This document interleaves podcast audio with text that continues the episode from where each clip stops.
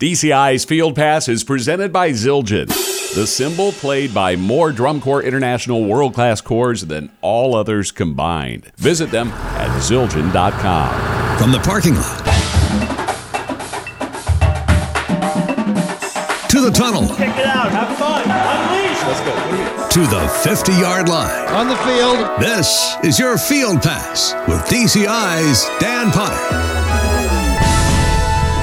This is your Field Pass preview of the 2016 Drum Corps International World Class season. There's some terrific stuff going on down there.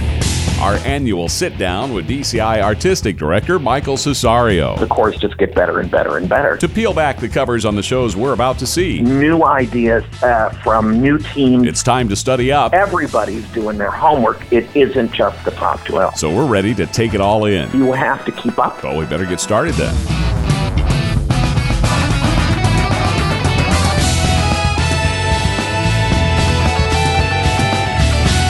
This is your Field Pass.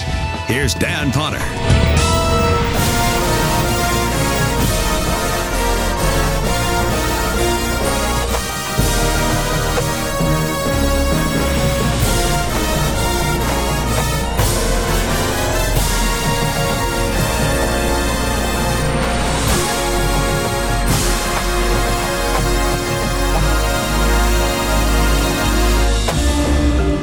In our last field pass, which you can still find and download at DCI.org, we took a glance back to where we left DCI's world class top 12 at the end of the 2015 season. This time, a week and a day before the 2016 season starts, we began our annual sneak peek at this year's shows with DCI Artistic Director Michael Cesario. We'll bring it to you in two parts, with part two coming your way next Wednesday, just in time for the DCI Tour premiere on Thursday, June 23rd at Lucas Oil Stadium, and broadcast live to hundreds of theaters nationwide. Find one near you at DCI.org. Before we start previewing this year's productions from last year's top 12, Michael has a few things to share about the world class corps who finished 13th or lower in 2015. There's some terrific stuff going on down there, Dan. It's unbelievable the growth of all the cores. If you sat on Thursday night of last year, you know there was contenders at every level. And one of the exciting things is watching uh, new ideas uh, from new teams float to the top as different staffs come together to put some of these groups um, on the map. Uh, you know, I think of Academy with this new Drum Corps Bride. It's kind of the Corpse Bride, but it's Drum Corps Bride uh, show. Just wacky enough, just on the edge enough for their fans to really, really enjoy it. And I think that they're going to get more fans. I think of the Colts with this uh, Nacht music, you know, a little night music. Uh, it's a variety of different things that that speak of the night. But you get Howard Weinstein in there, and you know there's going to be a couple heart tugs and uh, some love going. Uh, I, I think of surf with ebb and flow, you know, this La Mer idea with the water and so on. Pioneer with St. Joan. I, uh, who hasn't wanted to do a Joan of Arc show? The Great Pacific Crest with this Union show, which is really kind of a Union Pacific show, but um, it says so much more than just Union Pacific. But I think when they uh, when they lay the golden stake, uh, I think uh, it's going to be quite a moment. So up and down, up and down the stretch, troopers with hero and a new look and a new sound. I I gotta say, everybody's doing their homework. It isn't just the top twelve. I remember talking to Mandarin's drum majors at uh, the winter meetings and uh, them telling me how excited they are about the, the new feel, the new uh, determination, kind of the new way they're carrying themselves under J.W. Kester. Well, you know, JW has that clever way of being super folksy, you know, these little folksy aphorisms and stuff.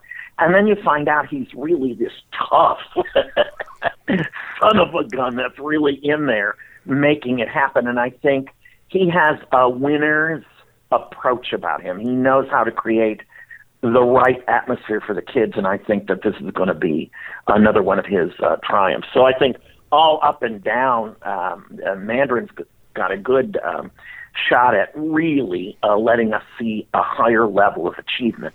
So I, I'm a big fan of them anyway, but I think that uh, I'm going to get to see them in SoCal, and I can't wait. All right, let's talk about last year's world class top 12. We'll go in ascending order, starting with last year's number 12. Uh, in 2015, we saw Above and Beyond from the Crossmen. This year, Continuum. you know, when you've got a name like Continuum, we go, okay, what does that mean?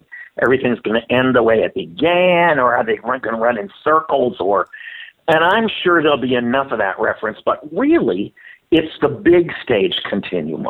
The idea that things happen musically and things happen visually, and that we see how they connect. In some ways, it's almost a show about connections uh, rather than um, one solid drone idea. The music is very filled with variety. It's original. So I think it has a sound to it that is as melodic as anything you've ever heard. There's references to pieces, antique pieces, that I think you might hear carried over. It might be a chord change that reminds you of something. It might be the hint of a melody that reminds you of something. But in the same time, it's kind of a fantasia on themes. I know that sounds very highfalutin, and it's the Crossmen. We're going to get plenty of big sound and a big, bold look, color guard hot on their tails. I, I have to say, this is a very much more subtle show than last year, but I think the bold parts are even bolder. Is this not Andrew Markworth's first all original show for Drum Corps International?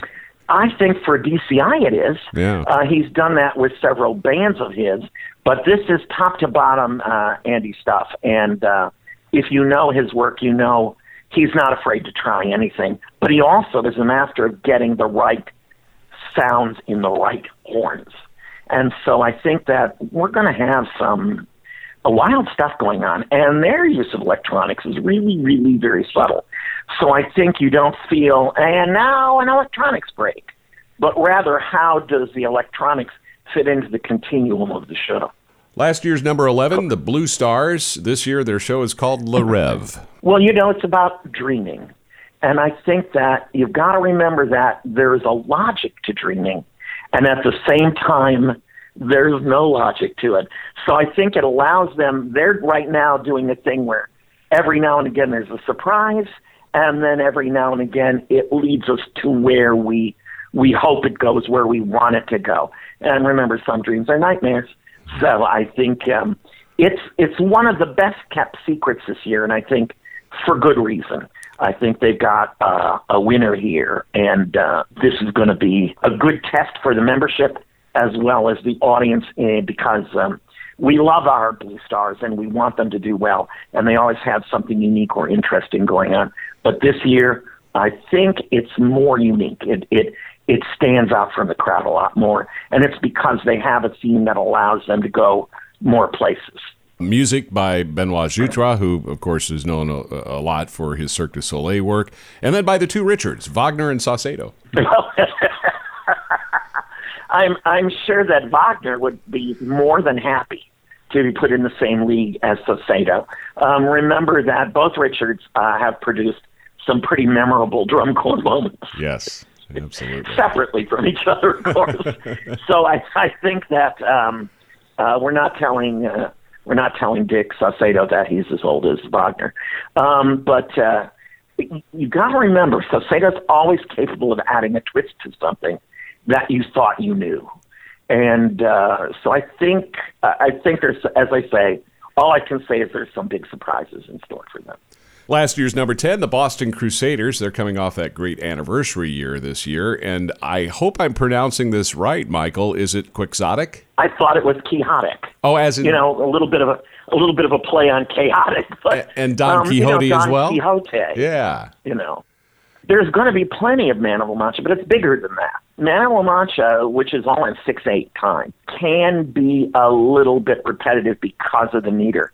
And they very carefully inserted completely other things that take the battle. Remember that uh, Don Quixote, it's a mental battle as well as a as a physical one. I mean, when we say he's doing battle with windmills, we mean something bigger and probably more powerful than than he is but he's going to go through it for the fight no matter what.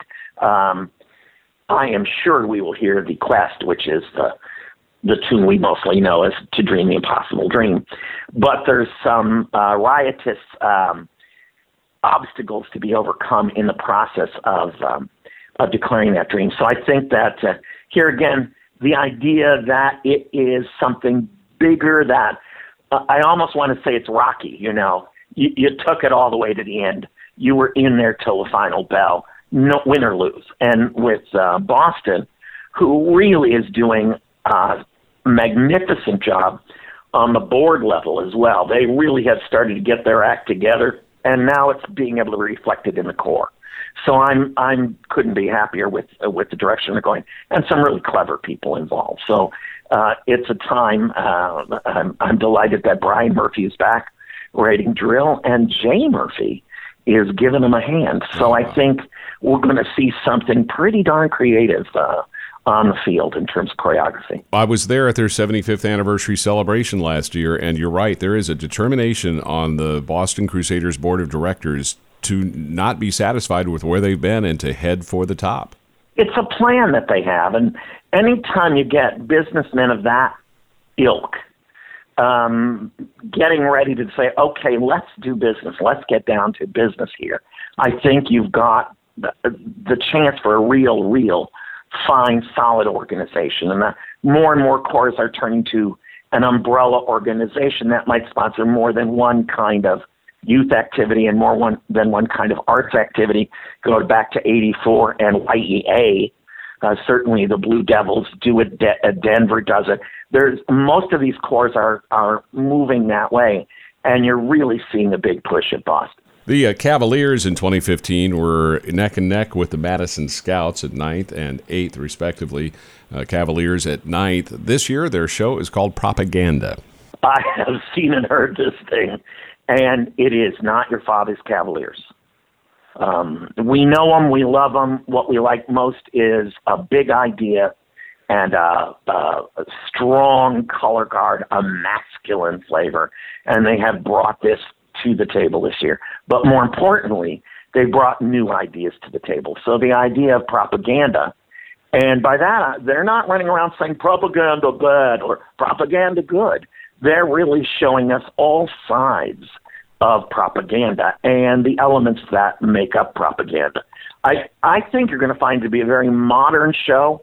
The folks that are, are doing it really have a different flavor. There's a new show coordinator and a new visual coordinator, and uh, both those guys, um, and of course, uh, you know, I know Dan Wiles from for years, but he's back. Remember, he is a former marching member of the Cavaliers. So when you say who's got the best interest of the corps in mind, who better than uh, a former marching member? I think that um, his brilliance uh, kind of is touching every uh, area of the thing, but but it's more than that. It's that the whole team is being brought together. So uh, everybody involved is being lifted. It is like a person coming in or David coming in and, and pointing. It is really them all lifting. Uh, they're, uh, you know, uh, so strong in so many areas, and in areas where they've taken a back seat maybe for a year or two, uh, they have no intent of taking that back seat any longer. I we do have to remember that some of these longtime powerhouses um, don't stay away for long. They are constantly revived, and uh, and the Cavaliers would be a good example of it. Remember that the show the Cavaliers did last year could have won eight years ago. Indeed. know, the upsurge in how good cores are these days is uh, phenomenal. And so, in fact, one of the things you recall a couple of three years ago back, um, we tightened up uh, the boxes and tightened up the standards the, on the judging end. And uh, we'll be doing that this year again, which is as these cores get better, you're going to land up redefining what perfect is. You're going to end up redefining what superior is um, because the corps just get better and better and better.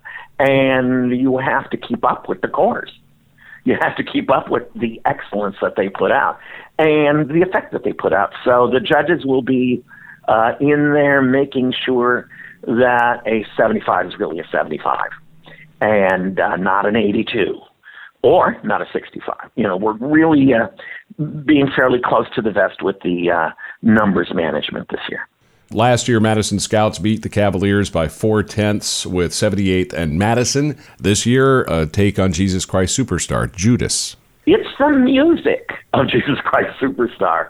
but it is not the story of Jesus Christ Superstar. I don't think we see Jesus. I don't. I, I don't think it's that play. I think that what you've got is a narrative line, and there's nobody better than Casey Michael and the boys to Chad Dugan and and Casey Perkins and all my friends up there. But, you know, I have lots of friends all over. That's why I hate the last day when they hand out scores. You know. yes. But um, uh, it's it's a narrative through line. Is there any more exciting or moving story than the well? First of all, the story of the bad boys. You know what I mean? But is there any more exciting a story than the prodigal redeemed? Hmm. And I think that's what you've got here. The guy that that lives on the raw edge and is more exciting. He's not the central figure in Jesus Christ Superstar, but in in this case, his abilities and his jealousy and his emotions are raw nerves. They've been rubbed rubbed raw, and they are part of this uh, a part of this program. This is not your jolly Madison Scouts. There are some pretty wild moments, but I, if if you hear this show and are not moved, I, I, you're made of stone. Hmm. And I'll tell you something else. They sound like vintage Madison in the best way possible. Awesome. Um, and by that I mean the the horns are wailing, the drums are. There are moments that are just where you go, Madison. I know, I know them, and yet you know the intonation is on par and the the horns sound great. I I really have to say I think they got something cooking here. Last year's number seven and uh, the first core above 90 in finals was Phantom Regiment. Uh, this year, Phantom Show is called Voice of Promise, and there are a couple of uh, familiar pieces to any drum corps fan in there, including Young Person's Guide to the Orchestra by uh, Benjamin Britten. John Adams, the chairman dances, is in this Phantom Show. Um, but I've been talking to some of the Phantom staff, and I think Phantom Regiment uh, fans might be surprised with the, a bit of the direction that they're taking this year. I I don't think so. Hmm. I think the real Phantom Regiment fan wants that big, powerful, knock 'em dead, beat beat me, whip me, make me write bad checks kind of sound, which they do have this year. Um, and at the same time, they're expecting the new. This is the group with Spartacus. Don't forget. This is the group. Uh, this is not. It's not a storytelling year for them, and I think that's a good. That's a healthy thing. I think that uh, they also remember were one of the first corps way back in the '80s to do abstract shows, and I think this one has a narrative of emotion. I think there's that emotional roller coaster that goes through this. But intellectually, they've taken certain abstract looks and abstract sounds and put them together. Um, when you you know when you speak of voice of promise, it sounds like one of those yeah I don't know what that means kind of thing. But in fact, it's their 60th anniversary. And when we talk about the voice of promise, we're talking about them. It is the emotional roller coaster they've been on including coming out of a of uh, destroying fire and all of that, without playing the oldie tunes and the ones we all know and No Elsa's Procession and all that. It it gives you a sense of where they've come from, but for this year, it also gives you a sense of where they're going. So it's that perfect spot of, of calculating where have they been? Let's take a good inner view of where we've been. And let's also say, where can we take this astounding identity? Where is this personality going? And with them, sky's the limit. But I think when you hear uh, that the opening strains of the Shostakovich, I think you're going to know who's playing.